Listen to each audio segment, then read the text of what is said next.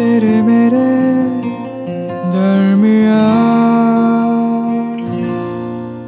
तेरे मेरे दरमिया अभिषेक और कानुप्रिया के साथ। 2019 मेरा आखिरी सोलो ट्रिप था। सिंगापुर के चांगी एयरपोर्ट पर मैं अपनी दिल्ली वाली फ़्लाइट का इंतज़ार कर रही थी और तुम mm, शायद मुंबई जा रहे थे। One Indian to another in a foreign land हम बातें करने लगे। तुम्हारी बातें ना एक बेहद दिलचस्प कहानी की तरह थी। वो कहानी जिसे जब दोनों ने पढ़ना शुरू किया तो लगा, यार, ये तो बहुत सही है। मन कर रहा था कि बातें चलती रहें, वक्त ठहर जाए, और ये चांगी एयरपोर्ट से ना, अब कोई फ़्लाइट कहीं जाए ही नहीं। लेकिन अनाउंसमेंट हुई। मेरी फ़्लाइट आठ पंद्रह पे थी और तुम्हारी एट थर्टी फाइव पे। बोर्डिंग शुरू हो चुकी थी। मेरा बोर्डिंग गेट लेफ़्ट पर था। तुम्हारा कुछ आगे जाकर राइट पर। यहीं से हमारे रास्ते अलग हो रहे थे। जो मैं तुमसे पूछना चाहती थी वो तुमने पूछ लिया। हे hey, तुम्हारा ईमेल आईडी क्या है? मेल भेजूँगा। मेल? इंस्टेंट मैसेजिंग के जमाने में मेल कौन भेजता है? तो मैंने भी कह दिया।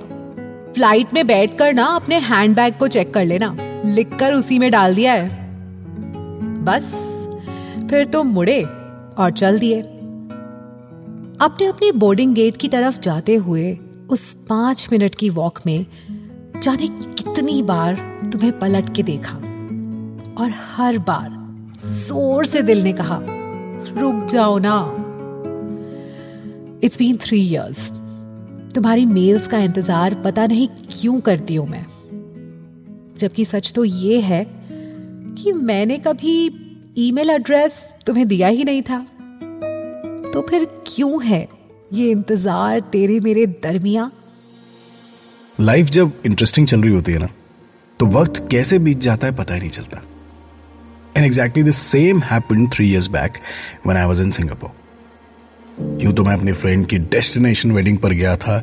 बहुत ट्रैवलिंग की थी, बहुत एंजॉय किया था, लेकिन पता है, उस पूरे सिंगापुर ट्रिप की सबसे यादगार और खूबसूरत जगह जो मुझे लगी थी, वो था सिंगापुर का चांगी एयरपोर्ट और उसकी वजह भी बेहद खूबसूरत थी।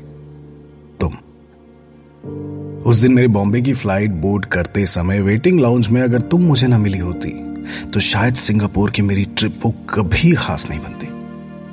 और वो खास नहीं है, इसका मुझे एहसास भी नहीं होता। तुम्हारे साथ बिताए वो कुछ मिनट कैसे गुजर गए, मुझे पता ही नहीं चला। और तुम्हें याद है ना, अचानक हमारी बातों के बीच में मैंने तुमसे तुम्हारी झट से मेल आईडी मांग ली थी। एंड आई नो वो मेल आईडी मांगने वाला आइडिया बहुत ही फॉर्मल था।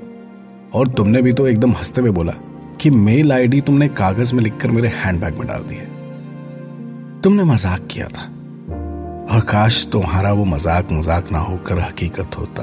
या काश मैं मेल आईडी की जगह तुमसे नंबर मांग लेता, अपने फ़ोन में तुम्हारा इंस्टा ढूंढकर तुम्हें वहाँ फॉलो कर लेता, क्योंकि ट्रिप से वापस आकर उस हैंडबैग को हज़ारों बार चेक करने के बाद भी तुम्हारा मेल आईडी नहीं मिला मुझे।